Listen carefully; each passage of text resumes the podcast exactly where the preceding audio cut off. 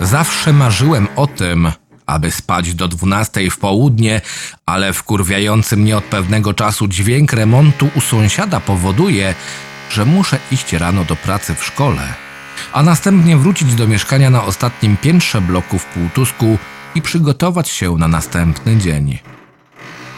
Mogłeś, zasrany sąsiedzie, robić to kiedy indziej, a nie teraz.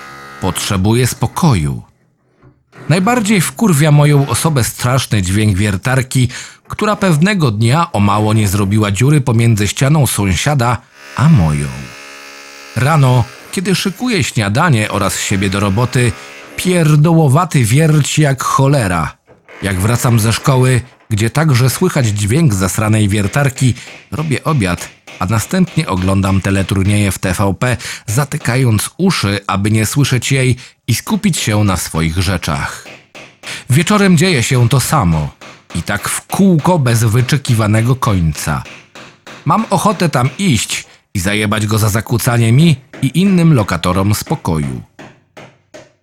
Pewnej nocy nie mogłem zasnąć przez ten pierdolony dźwięk wiercenia. Postanowiłem iść do sąsiada i ochrzanić go, że zakłóca spokój. Początkowo pukałem, bo nie wiedziałem, czy sąsiad zamykał drzwi. Okazało się, że były otwarte. Po cichu, aby nie skrzypić, otworzyłem je. Sąsiad, jak się okazało, spał smacznie. Natomiast wiertarka firmy Einhell leżała niewyłączona z kabla, którym miałem ochotę walnąć lokatora w dupę za zakłócanie.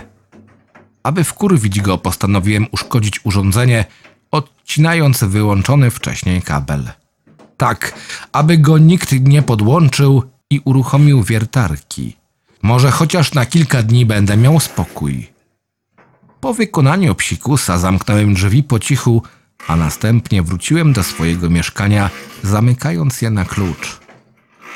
Miałem już się kłaść i smacznie zasnąć, kiedy znowu, jakby za działaniem czarodziejskiej różdżki, to gówno ponownie robiło swoją, zakłócającą spokój pracę. Kurwa zasrana mać, przecież uszkodziłem ją odcinając kabel. Byłem przerażony do kości. Ten dźwięk, jak wynikało z ruchu, kierował się do mojego mieszkania. Ja pierdolę, to już będzie po mnie. Sąsiad mnie zajebie za uszkodzenie jego wiertarki. Urządzenie zaczęło już robić wejście w drzwiach. Zerwałem się i postanowiłem uciec z domu w szlafroku, za którym miałem zasrane i zasikane ze strachu majtki Calvin Klein i kapcie.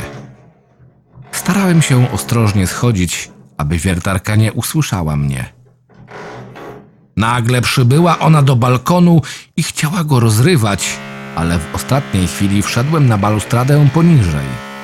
Ona do końca zejścia nie zamierzała mi odpuścić krzywdy, jakiej jej zrobiłem. Po pojawieniu się na ziemi uciekałem, gdzie popadnie przed tym czymś. Apeluję do was, nie niszczcie rzeczy, które nie należą do was, bo będą się na was mścić. Ukrywam się w garażach przy moim bloku. Wiertarka otwiera blaszane drzwi od niego. Postaram się ją zajebać tak, aby nigdy się nie odrodziła i wrócić spokojnie do domu. Zadaję sobie pytanie, jak to się stało, że urządzenie ożyło. Ukrywam się za śmierdzącymi koszami na śmieci. Oby nie dopadło mnie to coś. Teraz słyszę coraz bardziej dźwięk pierdolonej wiertarki. Biorę znalezioną przy sobie metalową rurę. No chodź, no chodź, kurwo. Zajebie cię na zawsze i nie będziesz robiła już nikomu krzywdy zasrana, debilna wiertarko. No chodź, suko, no chodź. Scenariusz Sebastian Archacki Czytał Krystian Kieś Zapraszam do subskrypcji mojego kanału.